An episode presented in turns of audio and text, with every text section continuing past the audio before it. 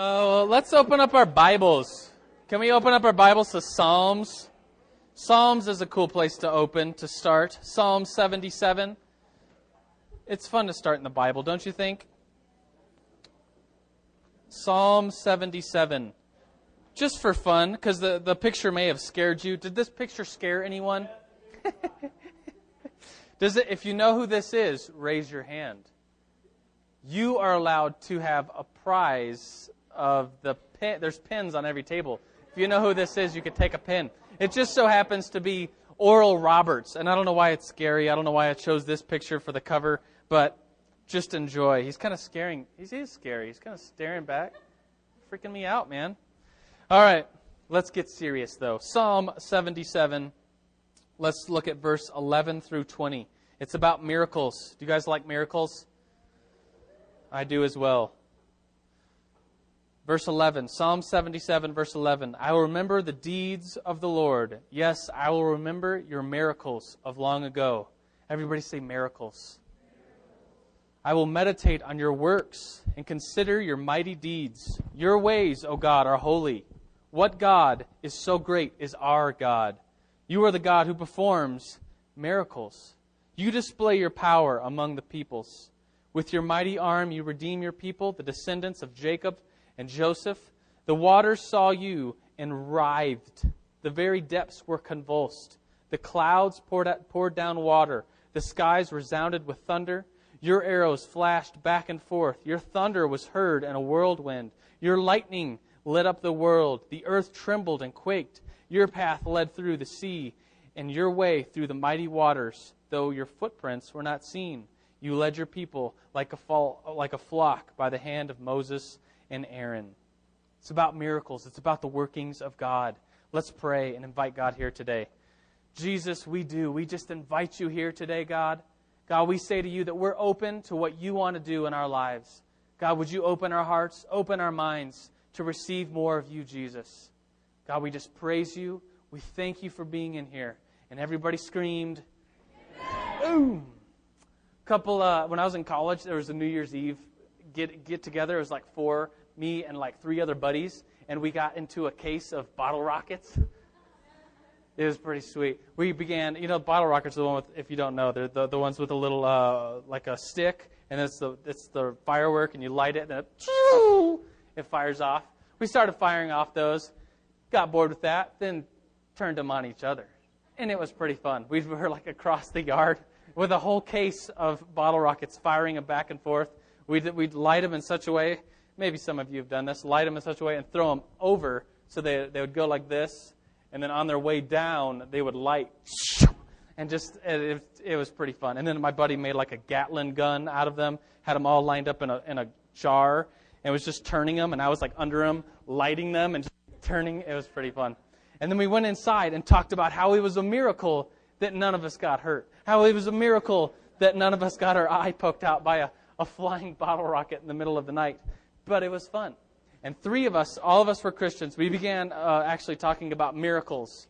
And one of my buddies there said, uh, Yeah, I don't really believe in miracles. I hold to the idea that once the Bible was written, and maybe some of you have this idea or know of people that have this idea, that once the Bible was written, canonized is the word, uh, once it was canonized, all the miracles stopped. That all the gifts of the Holy Spirit, like tongues, like God's uh, prophecy, like God speaking to us, miracles, healings, that all stopped with the canonization of the Bible. Has anybody ever heard that idea before?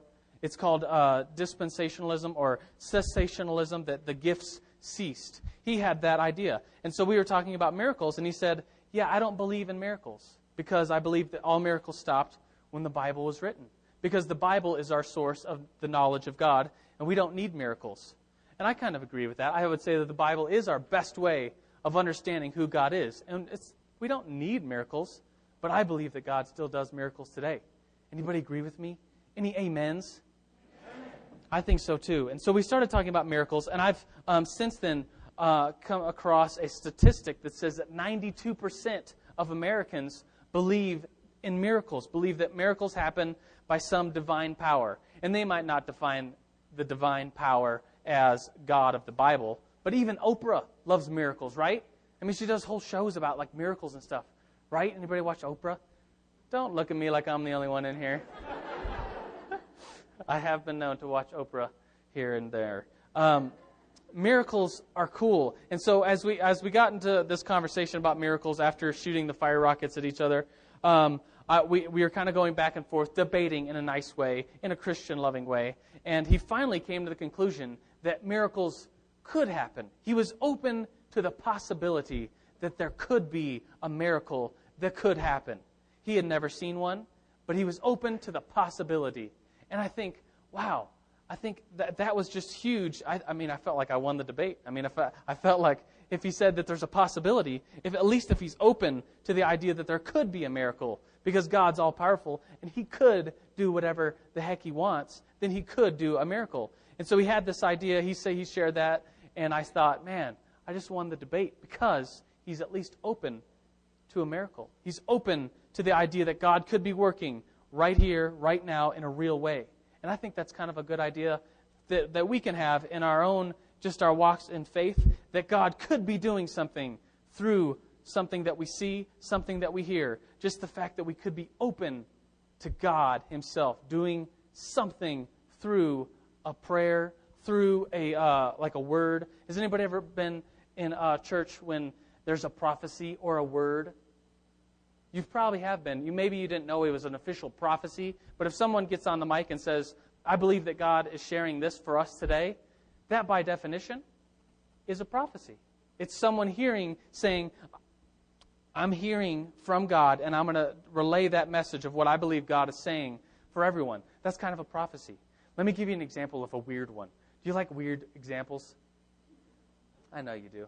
There was, uh, I, I sometimes I go. Actually, I've been every single work day, except for Friday, to the early morning prayer meeting that meets at 6 a.m.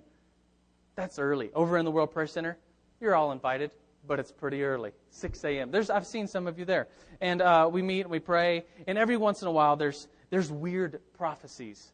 Everybody know, you know what I'm talking about, right? And usually, usually it begins something like this. They'll say, uh, I'm not sure if this word was for me or for everyone, but I'm going to share it. and then you kind of know, like, oh, this is going to be a weird one. It's going to be weird and good. Um, what, one particular one that I, I heard one time was uh, a guy was praying, and he, he began praying, God, make me like my dog. And, and, and for some reason, I don't know why, you would name your dog Spanky. But he did. And so his prayer, God, make me like Spanky. I just want to be like Spanky. And you know when you're not supposed to be laughing in church, the, you get a, a case of the giggles and you just cannot stop. Well, it's it's still funny to me right now. I'm thinking about it, thinking, man, that was that was a funny one. So I'm thinking to myself, this is just hilarious. I can't even concentrate on the prayer. And then the idea came to me that maybe God was speaking through this word, through this prayer. So I just was open to it. Just the idea that, of the possibility that God was speaking through this weird and funny to me prayer and, and word. And you know what he did? The prayer was about how we need to be like his dog whenever he came home. The master would come home, the owner would come home, the dog would just run up to him and stay right next to his legs. And he would have a hard time not even stepping on the dog because the dog was just right there. Wherever he went, the dog went. The dog just waited all day for the master to come home. And it was this idea that we can be like that with God just this openness to God and just this excitement that you can't even stop from running around in circles because God is present. I just think is kind of cool, don't you? And so I was because I was open, I mean I started off laughing, but then had the thought that maybe God was speaking through this word, through this prayer, and I was open to it and God did something. And that's that's kind of today's lesson. It's about being open. So if you're new to the Mill Sunday School, all this month we're talking about church history. We've begun talking about uh, charismatic and Pentecostal church history. Has that been fun for those of you that are here? Okay, some of you had fun. I've had so much fun researching it. I've had lots of fun researching it. And so uh, we're talking about this. This happens to be the last Sunday of the month. But I know everybody say, oh. But next month, the book of Hebrews. Everybody say, yes. The book of Hebrews is a really cool book, one of my favorite in the New Testament. So if you're new to Mill Sunday School, we are all about going a little bit deeper in knowledge. This is more of a teaching time than a preaching time. And I joke around that the only difference at church between teaching and preaching is the presence of a whiteboard. If there's a whiteboard, it's teaching. If there's no whiteboard, then it's preaching. That's how you know. It's that easy. If there's a whiteboard, it's, it's teaching. So the, today, uh, let's go over the definition once again. Charismatic. I put it on the back of the skillet today. It's on the back. The sweet quote of the day happens to be the definition of what charismatic means. And so, if you don't know what charismatic means, uh, uh, and, and I'm saying that the word Pentecostal is the exact same as charismatic for the purpose of what we're doing in here and going over the, the history of the charismatic Pentecostal movements. I'm saying it's the exact same thing. So, charismatic is the umbrella term used to describe Christians who believe that the manifestations of the Holy Spirit seen in the first century church, that's the, that's the people in like the book of Acts and stuff, are available to contemporary Christians. That's us. That's me and you, contemporaries today. And they ought to be experienced and practiced today i.e., miracles, prophecy, healings, and a weird word, glossolalia. And so I put in quote in uh, parentheses. Now, what is that? That's not none of the parentheses are these, right? Oh yeah, yeah, yeah. Parentheses, speaking in other tongues or languages. That's what that means. And so, did you know that New Life Church is a charismatic church? We may not be a a charismaniac church. Have you heard that term before? the, the really into, uh, we'll talk about that at the end. But we, I joke around that we are diet charismatic or that we're charismatic light because we fall sort of in the middle between word and spirit, between spirit and truth, between open to the Spirit of God and open to the Word of God. And I think New Life Church falls in a pretty sweet location as being in between those two spectrums or ideas of where churches fall. Everybody say, bring it on. All right, let's jump right into church history. I had, um, I had a hypothesis or hypothesis that throughout church history, and hopefully I explained this well in the last three weeks. If, if you weren't here, we podcast the Mill Sunday School. Did you know that?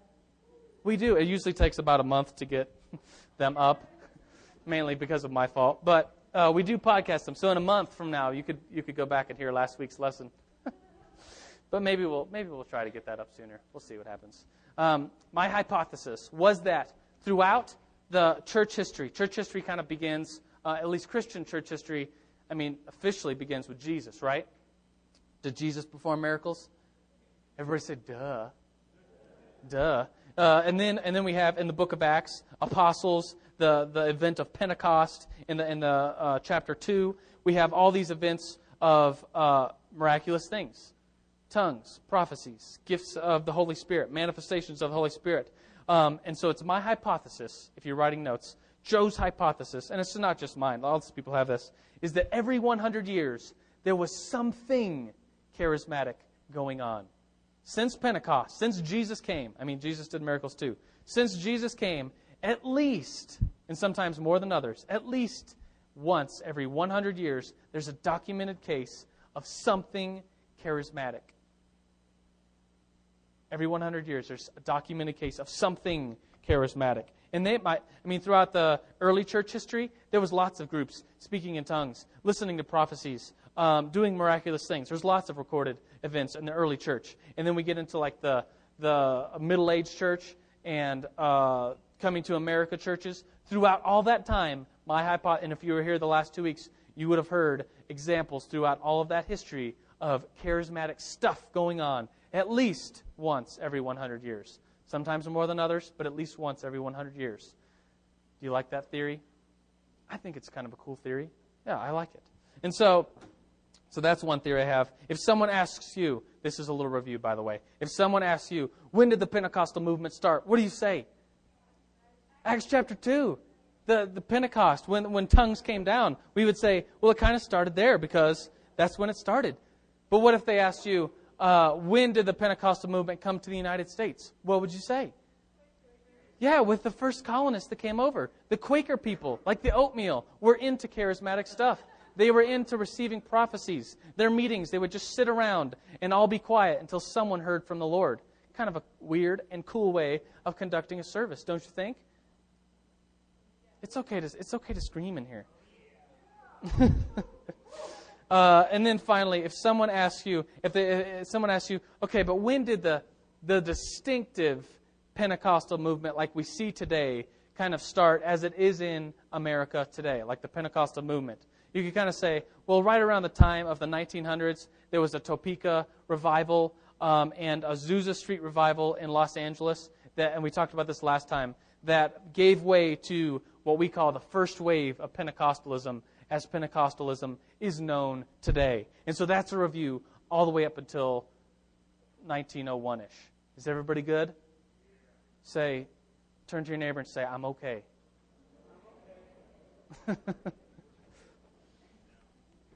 All right, so we're going to be, I'm going to skip ahead just a little bit to 1914, the very first denomination with a Pentecostal United States distinctive. Does anybody know what it is? It's still around today.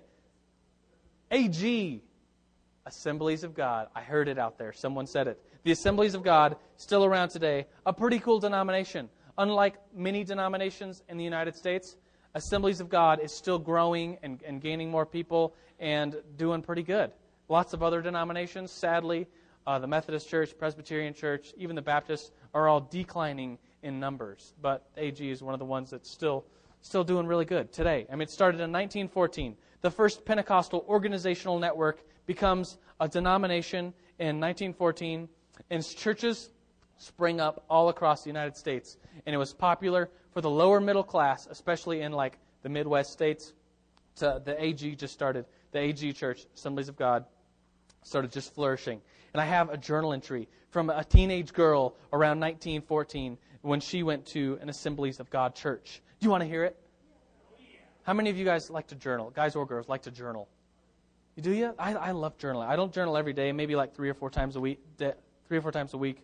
Uh, just it's kind of like a prayer journal is how I like to roll. But uh, this girl named Alice Reynolds, she goes to an AG church and then journals about the baptism of the Holy Spirit. Have you heard that term before? If you haven't, it's in the Bible. Go look at it. It's pretty sweet.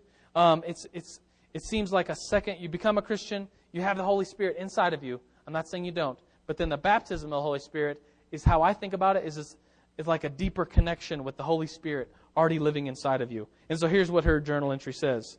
The warmth of God's presence in that service deeply moved me until there was a complete melting of the reserve that held me back from a full surrender to God.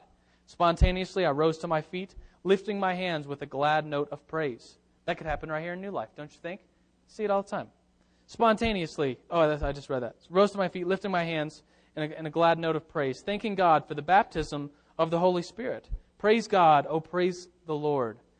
As this praise came from my lips, for the first time in my life, I felt the physical manifestation of God's power all through my being, and I sank to the floor. God's day of Pentecost had come to a hungry teenager. In a few moments, my jaws began to tremble, and the praise that was literally flooding my soul came forth in languages that I had never known. That's from a journal entry from a teenage girl in about 1914 when she went to an AG church. Kind of cool, don't you think? It's about her experience with the baptism of the Holy Spirit. I think it's pretty cool. That's part of the AG church right around the 1900s. Let's skip ahead, shall we? The next dude, actually, dudette on your list is Aimee Semple McPherson. Raise your hand if you've ever heard of her name before. Maybe you don't know who she is, but you've heard of her name. Oh, a few of us have. She's a pretty cool lady. And here's what's so big about her it's a her. Think about it for just a second. Throughout church history, since Jesus all the way up until like 1900s ish, really all we talk about are the dudes. We live in a different culture now than, let's say, early church history. You know, we live early church history, uh, looking in the book of Acts. Did you know that the Bible says in uh, 2 Timothy 2:12, is it? It says women must remain silent in the churches. If you're a girl, say, does this mean now? It says that. And here's how I interpret. Here's how New Life Church interprets that. We would say, well, we need to do hermeneutics, like we do with every passage. Go back to the original context and say, in the context of the early church, when Paul was writing that, women were uneducated. They probably, maybe, had a first or second grade education. I mean, forget about high school education altogether. They were totally illiterate. They were kind of like the slaves of the society. Is that like today? It's almost it's it's sad thinking about that that there wasn't equality. And it's sad thinking about that it was just so different from now. But that's the context that was in the Bible. And so many people think that uh, the rest of that passage is be silent in the churches. If you have a question, go home and ask your husband. Because he can, your husband has a more opportunity to know more things. And, and Paul is talking about disrupting the service. Don't disrupt the service with a first grade question. I know it sounds horrible. It does, right? But that's just a totally different culture back then than it is now. So, New Life, did you know that at New Life Church, here today, we ordain women pastors? Did you know that? Some of you are like, I didn't know that. We do it. There's a, there's a, there's, how many of you know Noelle Nigrin? You know her? She, she's the Mill women's pastor. She's not the Mill women's director. She's not the Mill women's leader. She's the Mill women's pastor. She's, I don't know if she's officially ordained, but there are women at New Life Church that are officially ordained as a woman pastor. Cool or not cool? I think it's kind of cool. I think it's being obedient to the fact that we live in a different culture now than in the Bible, and there's throughout the Bible, is there any examples of a woman being a leader? Heck yes, there is. There's lots of them.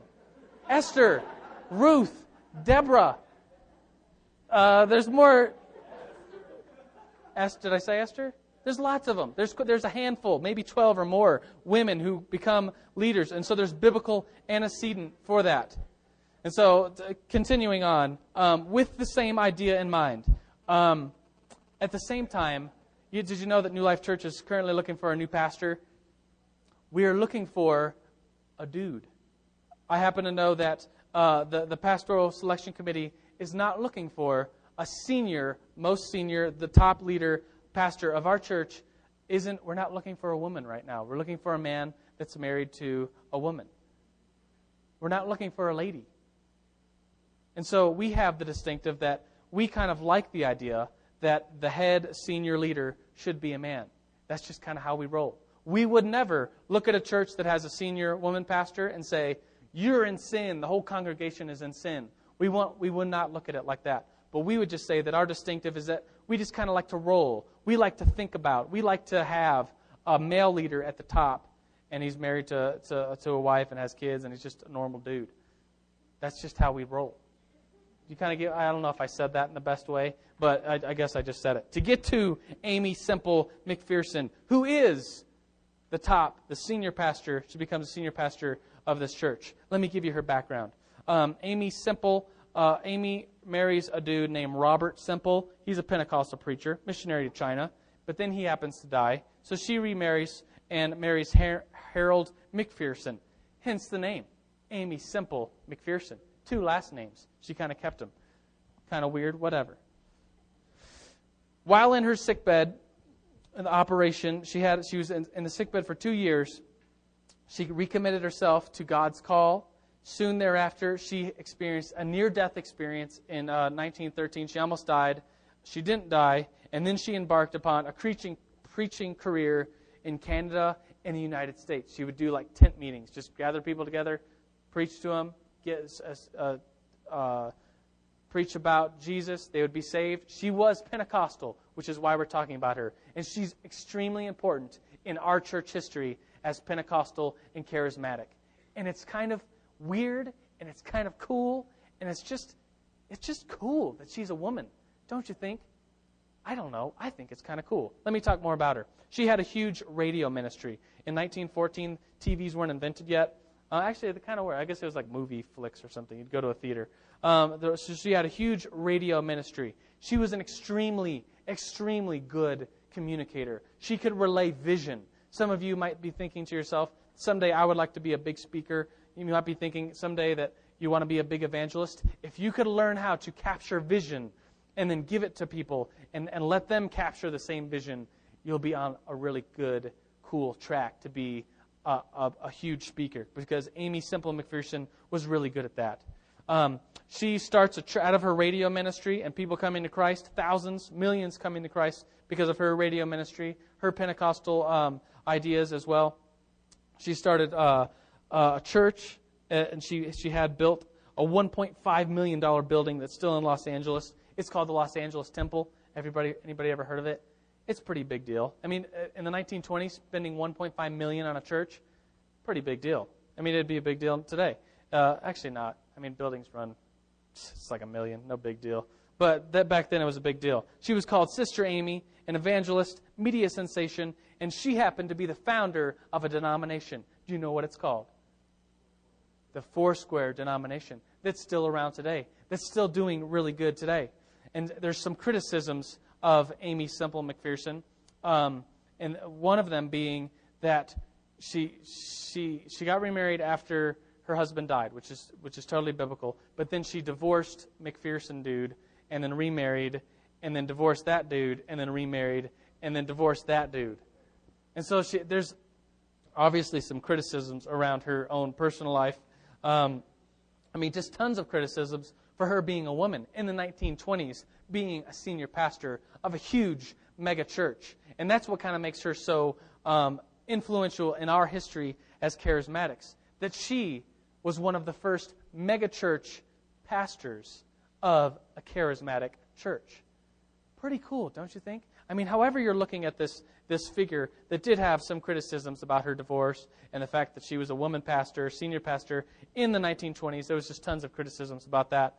We at least have to give it to her and say, wow, you were one of the first megachurch pastors that was charismatic in America. Pretty cool how God used you, don't you think? Don't you think we need to give her a little credit? Raise your hand and say yes. I don't know why you rose your hand. I just thought about it. All right. Should we talk about Oral Roberts for a second? Do you like Oral Roberts? Have you heard of Oral Roberts? Raise your hand if you've heard of Oral Roberts. That's a better way to do things. All right, he's the guy that's on the cover. I don't know why his picture's so scary. I think it's because he looks like he's a wax figure. Maybe it's not him, it's just a wax. I don't know. He's a cool guy. I shouldn't be making fun of him. Here's Oral Roberts. Born in uh, 1918. He's still around today. He's, he's uh, chilling. Um, he's an American neo Pentecostalist, te- televangelist, also a leader in the charismatic movement, and a faith healer. Here's how he started rolling he started with uh, tent meeting uh, and healing services. I don't think he invented that, but I think he popularized this idea of going into town, putting up like a circus tent, and having people from around the around the city come to these meetings. And it's it's um, it's been said that he would wait before he was supposed to preach. He would wait in a separate room and pray to God, and he would not go out onto the stage and to preach until he felt um, the power of God in his right hand, until his right hand felt tingly and warm. A little weird, but that's just that's just how he rolled. He would feel the presence of God in his hand. He would go out and preach, and then with the same right hand, he was known for laying his hand on people, on people's heads or on their bodies where they were injured or needed a healing, and legitimate doctor confirmed healings took place as part of Oral Roberts' tent preaching ministry. He was known for fiery, rapid fire style of delivery and ever present lines of people hoping to obtain a healing from God through his ministry. He's a pretty cool dude. He, he makes it pretty big time because of those meetings. And then he becomes a televangelist. Now, whatever your opinion about televangelism is, um, I kind of, I mean, it's kind of bad, but I kind of lean towards the side of making fun of them. Anybody with me? Just kidding. If, if, you, if you don't like to make fun of them, then just kidding. but sometimes you just turn, you know, you're flipping through the channels and someone's screaming and asking for money. You're just kind of like, eh. But sometimes there's some good stuff on there. I'm, not all televangelists are bad. I had a, a, a teacher, um, Dr. Ulmer. Anybody ever heard of him? He's on TBN all the time, so if you're a big TBN fan, he's, he's on there quite a bit. Um, he kind of hangs out with T.D. Jakes. T.D. Jakes is a big time dude. Um, so Dr. Ulmer, I had him for a class. Big black dude with uh, with the, um, like a towel for sweating, but down to earth. I loved him. He taught a class about um, reconciliation, and his his thing was racial reconciliation. Huge, just powerful influence on my own life and thinking about racial re- reconciliation. But he said a quote. He said, "The greatest gift in the last 50 years to the message of Christ has been Christian media, meaning radio, TV, whole channels dedicated to the Christian message. It's been the greatest blessing to the Christian, getting the message out there. And then the next sentence he said, he said, the greatest curse to the Christian message, to the message of Jesus Christ in the last 50 years has been Christian media when we don't do it right. When, when all you see is people asking for money or see people screaming at you from television said the greatest curse and the greatest blessing in the last 50 years has been Christian media. I kind of agree with that. I kind of like that because it's such a tool, don't you think? I mean, millions of people, uh, literally, I mean, the whole United States could literally turn into a Christian program and watch it and become saved. Don't you think that everyone has the, I mean, it's just on all the time. It's just kind of cool that the message is there.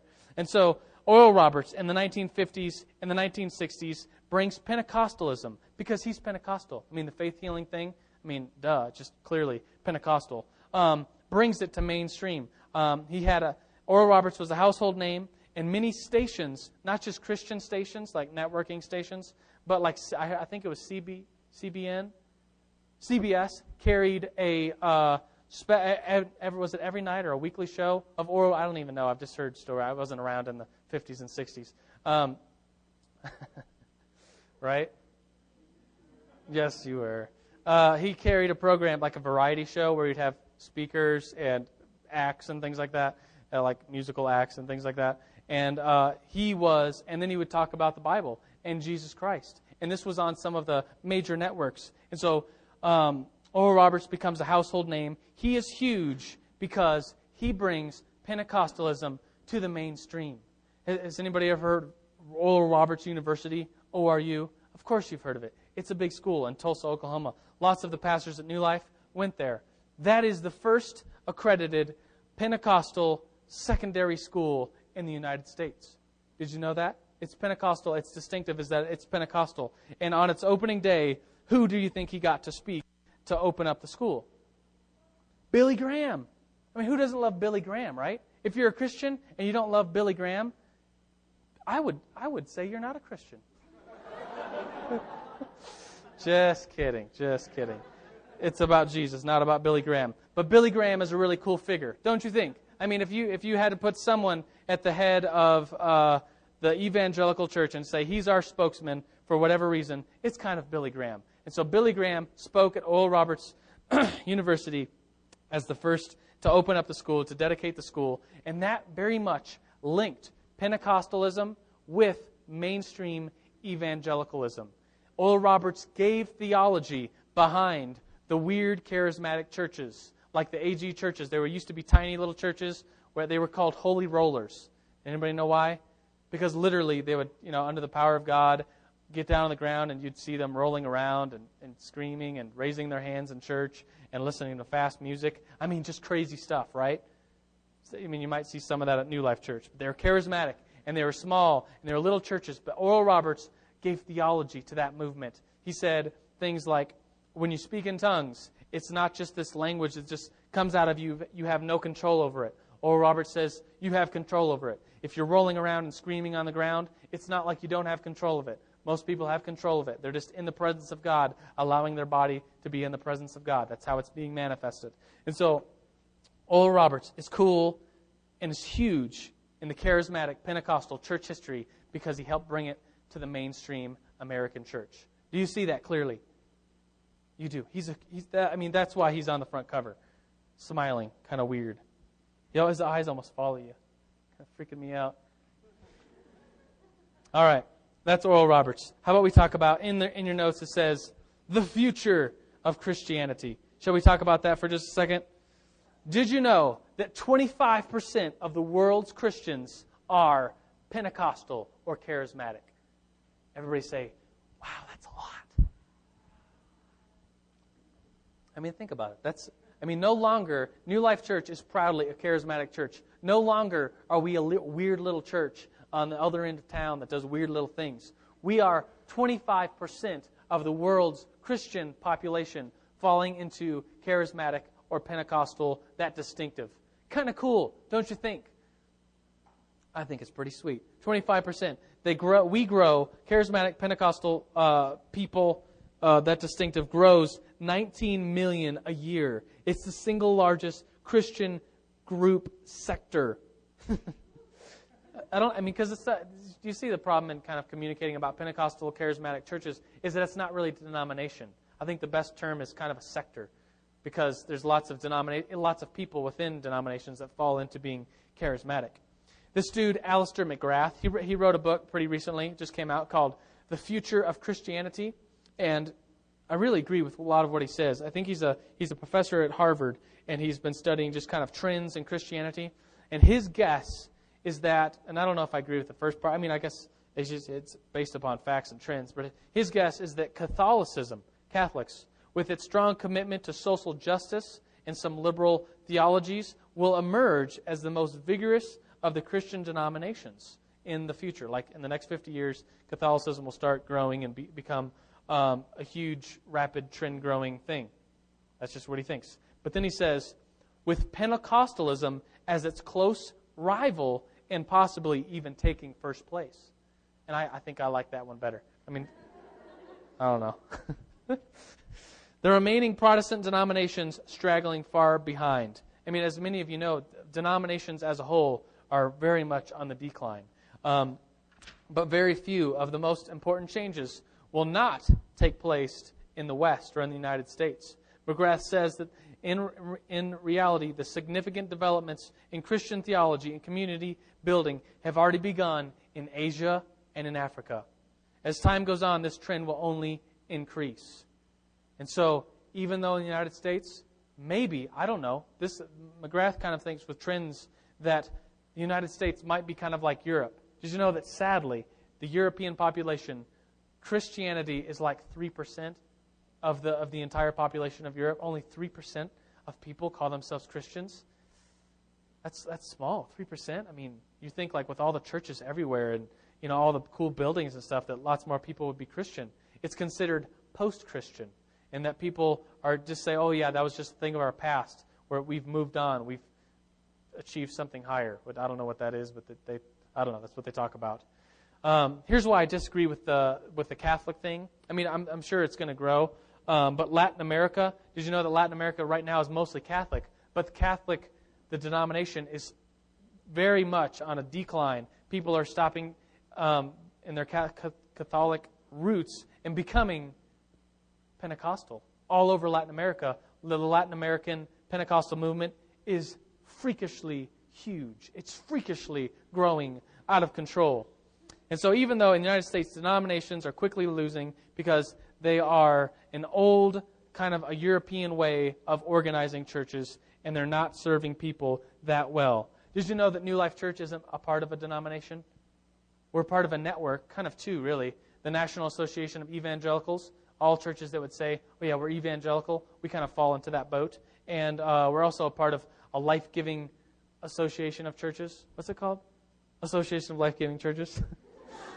and, uh, and there's just other churches all around the country that would consider themselves very much like New Life and distinct to New Life. We would consider ourselves like them. They would consider themselves like us. And they're not, it's not a denomination, it's a network. So that if you move to Kansas or something, you could look up a list and say, oh, this church is also part of the network of the life giving churches. It's somewhat going to be like New Life Church. You're not going to see people rolling on the floor and screaming and barking like dogs, but we're still going to be charismatic. And that's kind of how we fall into the idea there. Um, let's see. I wanted to, because are you discouraged right now that the church in America might be decreasing in the next 150 years or so? I kind of am. It's kind of, I mean, and it doesn't have to be that way, right? I mean, Jesus is, I mean, he could buck any trend in the world because he is the ultimate trend setter. He's God. Hello. He could do anything. Think about it this way, and this should encourage you a lot.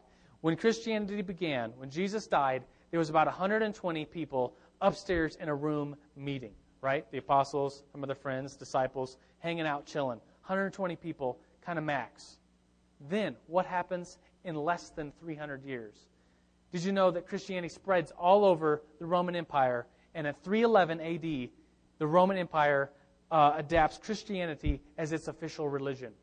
So Christianity goes from 120 people confused and scared in an upper room after Jesus died in less than 300 years. I mean, that's really like three people's lifetime could see 300 years. To a world power, a religion of domination that was the world power. I mean, think about it. That's the greatest story of, of growing that the world has ever seen. No other religion has done that. No organization has ever done that. No, uh, I mean, just in 300 years, no other country or world power has ever grown that huge in just 300 years because God is alive and He's still alive today. Right? Amen to that. All right, I want to open it up. We have about 15 minutes left, and I kind of want to discuss a little bit um, this idea of what happens when God's presence comes. Do you see that in your notes? What happens when God's presence comes? And I want to um, ask you a question, and it might seem kind of funny, and I hope that it won't be offensive, a question that's offensive. I hope that it's just something that we can kind of laugh at ourselves about. But I want you to d- discuss, think of some crazy things that you've seen or heard about happening in the name of being Pentecostal or charismatic. Do you know what I'm talking about? Some crazy things, like I just said, rolling on the ground. I mean, that's a little weird. Rolling on the ground is, if, you, if someone started rolling on the ground, you'd probably think we need to call 911. Right? I mean, so it's a little weird to say, oh, they're, they're just rolling around because they're praying. right? And so discuss within your little tables. You could turn to other tables too, uh, and, and just discuss. List just a few things, 60 seconds tops, some weird things you've heard about happening. Ready, set, go.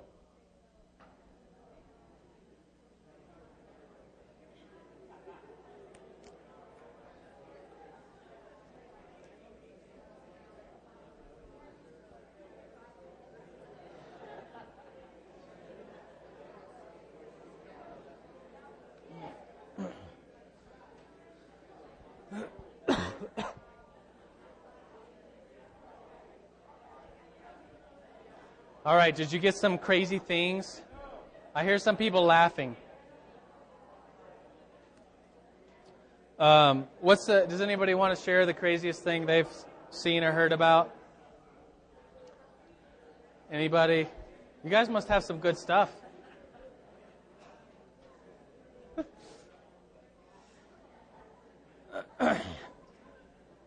Has anybody ever legitimately seen and I've, I've heard of this happening, but I've never actually seen it.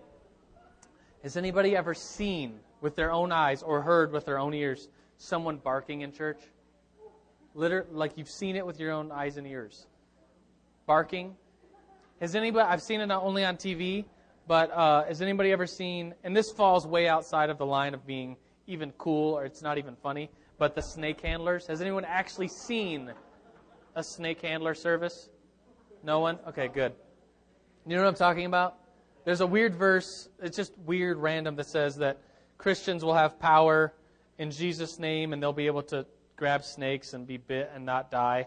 It's, just, I mean, it's just such a random little verse. And they build this whole service around worshiping God and then getting snakes to bite them and not dying.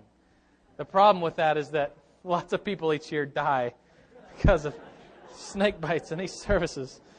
You just said you didn't have enough faith, brother. You got bit and you died. You didn't have enough faith. It's your own fault. All right. We only got 10 minutes left. I want to cover th- this idea that I think is re- there's, there's a reason as to why I had you discuss that. Hopefully, uh, if you're new to charismatic stuff, you, you'll realize that this is just weird stuff that's kind of in our history uh, of being charismatic and at other churches. Um, weird things happen. And here's why I think weird things happen and then become popular. Are you ready? This idea rocked my thinking when I first, uh, I first heard it. It's not my own idea. Um, take the example of laughing in the Holy Spirit. Have you heard of that before?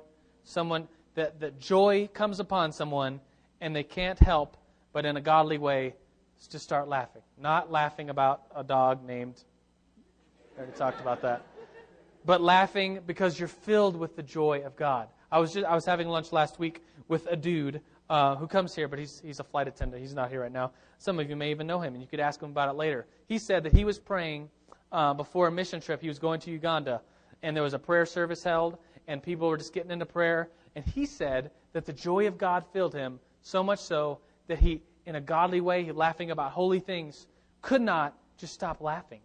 He said that the presence of God was just so strong that, and, and the joy of God came over him that he just couldn't stop laughing. And he's not a guy that's like, oh, just kind of, you know, some people, sometimes you look at people and you're just like, yeah, you're just kind of weird anyways. but he's not a weird guy, and he's legitimate. And he, I believe what he said, that that's, that's never happened to me. Um, but he said that the joy of God came on, and he literally could not stop laughing.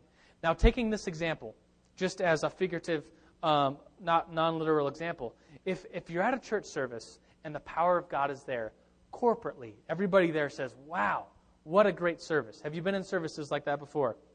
Or not only you, but you turn to your friends and say, Wow, God just did amazing things. And you go out to eat, and all you could talk about is what God did in that last church service. And so, taking this example, if God comes and shows up and someone starts laughing, right, in a legitimate way, starts laughing. Um, or another example is, is in a legitimate way, um, it's called slain in the spirit. Have you heard about being slain in the spirit? It's when maybe someone prays for you, or maybe someone doesn't even pray for you. Maybe you just you're overcome by the presence of God, and you could just kind of faint, and you're just kind of laying on the ground in prayer. Does that can't could that legitimately happen? Of course it could. It's God. How many people would say that either they've either experienced laughing or being slain in the spirit? Anybody? Oh wow, quite a few of us. Okay, that's pretty sweet. And so those legitimate things do legitimately happen. And so, but getting back to the example, if the presence of God comes and, and people start getting slain in the Spirit, if the presence of God comes and maybe some people start laughing, then what could happen is you, um, you just think about the manifestations and you start to categorize if the presence of God comes, then there has to be laughing and people falling down. You just think that in your head. You're like, wow, that service was so good. If it's going to be good next week, then what has to happen is people have to laugh, people have to fall down. And it's this um, a bad way of prioritizing the manifestations themselves and not what God is actually doing. And so it's not like someone fakes it, but it's like if God's presence is here, then someone's going to start laughing. And that becomes normal. That becomes the sign that God's presence is there. And it's maybe, maybe it becomes a faking thing, maybe it doesn't. Um, I was at a church service that uh, they were just into uh, being slain in the spirit. Has anybody ever heard of the Brownsville revival in Pensacola, Florida? Anybody ever heard of it? I was there like in the in the 90s when it was like at the peak of its um, revival, when it was legitimately having services every stinking night. Every night they would pack the church and pack this other auditorium with like a TV of the service, and thousands, hundreds of people every single night were being saved. I mean, a church service every night Pretty sweet, don't you think? I mean, not just on Sundays packing out, but every single night. Pretty cool. I went there, and uh, they were into um, being slain in the Spirit. And so I was up there being prayed for, and a guy was praying for me, and he put his hand on my head, and everybody else around me was falling over. And I was open to God. I was open, saying, God, if, if you want me to fall down and, and be in your presence because I kind of fainted, I'm open to that. Bring it on, God. And so a guy was praying for me, and uh, he just kind of started pushing me. So his hand's on my head, you know, and he starts pushing me, and you start going leaning back further and further, and you get to here, and you only have two choices. You could either fall down, or you could just kind of regain your balance and take some steps back. And I didn't want to fall down uh, because I was pushed. I wanted to legit. If I was going to fall down, being slain in the spirit, I wanted to legitimately fall down, right? And so I, I kind of did the backup thing, and he just kept on pushing me. And fi- like finally, I mean, I probably moved from like here to like here as he was pushing me. And then there was some steps, and so I just I fell over because I couldn't go back any further because there are steps. I didn't want to like go up on the stage as he continued to push me. And I just thought that's just kind of I mean, in my thinking, and and and this just made me my example with this because lots of you just raised your hand said you legitimately had you legitimately laughed in the spirit or been slain in the spirit. And I, it's never happened to me. Neither of those things have happened to me, but I'm legitimately open to them. But my experience with that, and it's happened a few other times where I didn't fall down because I just I wasn't going to fake it. I wasn't going to I wasn't going to give him the courtesy fall. I wasn't going to do I wanted to legitimately if I was going to experience this, it had to be from God, and so I just wanted to legitimately experience it. I didn't want to be pushed over. Um, it's just kind of who I am. I'm not going to fake this. It's for, if it's from God, it's from God. He's going to knock me over, and that's going to be cool. But I'm not just going to give somebody a courtesy fall because that's the way they do things. Um, and that, that might just be my own pride. But, anyways, um, so what could happen is if at a really good service, people start falling down and being slain in the Spirit, well, then what could happen? And I'm not saying it always happens. I'm saying maybe it legitimately starts off with that, of people legitimately falling over because of the presence of God. But what could happen is it becomes just the it just becomes the way things happen. It just becomes that someone prays for you and lays their hand on you, you just fall over. That's just what you're supposed to do. If you see it, monkey see, monkey do. You know, you just kind of, that's just how it happens. But you're watching TV, you're watching Benny Hinn. Benny Hinn will pray for somebody, um, and then he'll put his hand on them. Every single one falls over. Why? Because it's Benny Hinn. Why? Because everybody else before them has done that. Does God legitimately touch each one and make them fall over? Maybe. I'm open to that. But maybe not. Maybe it's the courtesy fall thing. I don't know. And so, this whole idea of just being open to the possibility that God is doing something through either laughter and the Holy Spirit, anything weird that you guys just talked about, except for the snake thing. I think that's just dumb. Um, whether it's people falling over, whether it's people speaking out loud in tongues, whether it's prophecies, whether it's um, miraculous healings, whether it's being slain in the Spirit, I think, I think to God, because those things happen in the Bible, I think it's just our, what we should do, what I should do, is just be open to the possibility that God could be using this right here, right now, in a real way. What do you think? Think so? All right, we got five minutes. Uh, I was going to open it. I wanted a little bit more time, but I got excited telling my stories. Um, any questions? We'll just kind of open it up for discussion, kind of like we did last week. I know that lots of you are in lots of different places as far as being totally new to this, or you're like, oh, yeah, I was baptized in the Holy Spirit when I was four and spoke in tongues before I spoke in English. I, somebody was telling me that the uh, I guess it was a couple months ago. Someone was like, I, I was like, how did what? Doesn't even make any sense. And you're just like, yeah. So questions, Q and A time, but you got to be bold. You got to you got to because it's not like you just write your question down. And we'll answer it. You got to you got to raise your hand. It's scary, huh? It's that scary. No, it's not. Yes, Veronica.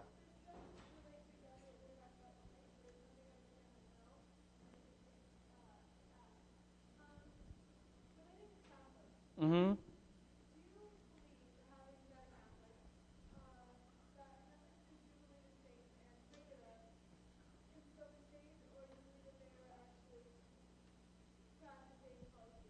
Okay, the question was if you didn't hear, are Catholics, her background is Catholic, my background also is Catholic. Um, are Catholics, as they pray to saints, are they worshiping those saints, or is it legitimately cool, right? is my wording of your question. and by the way, since we're talking about charismatic and Pentecostal stuff, did you know that there is a charismatic and Pentecostal movement within the Catholic Church? Did you know that? It's pretty cool. I think it's really cool. And as a Catholic growing up, I would say that just like New Life Church, there's lots of people that come every single week and they have no idea what it is to be saved. And so, looking at the Catholic Church, there's lots of people in the Catholic Church they really have no clue about what it is being saved. But I could also say that about New Life Church. Here's what I would say about Catholics, though, because I was a Catholic, came out of that, and became, uh, I mean, I guess the Protestant is the best way to say it. Um, do you know that there was, yeah, that's another idea, never mind. Catholics, um, I would say, are usually tend to be a little more works centered. They've said um, their official doctrine is that you have to take communion, you have to go through their sacraments, in order to have a right relationship with God. Baptism um, as a baby, communion, um, different sacraments along the way in order to be fully a part of God's kingdom. But we as Protestants would say that baptism, for instance, is just a symbol of that. And so they're not necessary for salvation. And so, to get to your question, the praying to the same thing, it's a little weird. But are Catholics cool? Yes, I think Catholics are cool. Are there saved Catholics out there? I would say, I would argue, Heck, yes, there are. There's lots of saved Catholics out there that believe in Jesus, that believe that He's the only way to salvation. Is it weird that they pray to saints? Yes. Is it probably wrong that they? Is it wrong that they worship saints in some ways? Yes. I've been to churches uh, in Guatemala where they had all these little saints, these statues, and they were putting flowers and rosaries on them and praying to them and bowing down to the saints. These little idols of, you know, like Saint Francis of Assisi is it wrong to bow down and worship St. Francis of Assisi? Heck yes, it is. Hello? We bow down and worship God and God alone, right? Yeah, I think so. All right. Uh, let me close with this scripture, shall I? John chapter 20. Sorry, we kind of ran out of Q&A. Five minutes just, just isn't long enough. My bad. Um, John chapter 20, verse 24. It's about doubting Thomas. Thomas This is 24. Now Thomas, called Didymus, one of the twelve, was not with the disciples when Jesus came. So the other disciples told him, We have seen the Lord. Can you imagine, just for a second? Think about that. Don't think about where you're going. Just think about Jesus actually appearing to some of your friends. And then you're like, What? He appeared? For real? Like literally? And they're like, Yeah. But Thomas said, Unless, unless I see the nail marks in his hands, put my fingers where the nails were, put my hand into his side, I will not believe. A week later, his disciples were in the house again, and Thomas was with them. Through the doors, were, though the doors were locked, Jesus came and stood among them and said, Peace be with you. Shalom.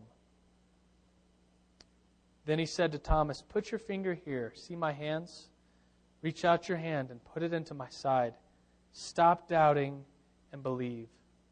And Thomas said, My Lord and my God. Then Jesus told him, Because you have seen me, you have believed. But blessed are those who have not seen and yet believe. Jesus did many other miracles in the presence of his disciples, which are not recorded in this book, but these are so that you might believe in Jesus Christ, the Son of God, and that by believing you may have life in his name. Let's pray right now.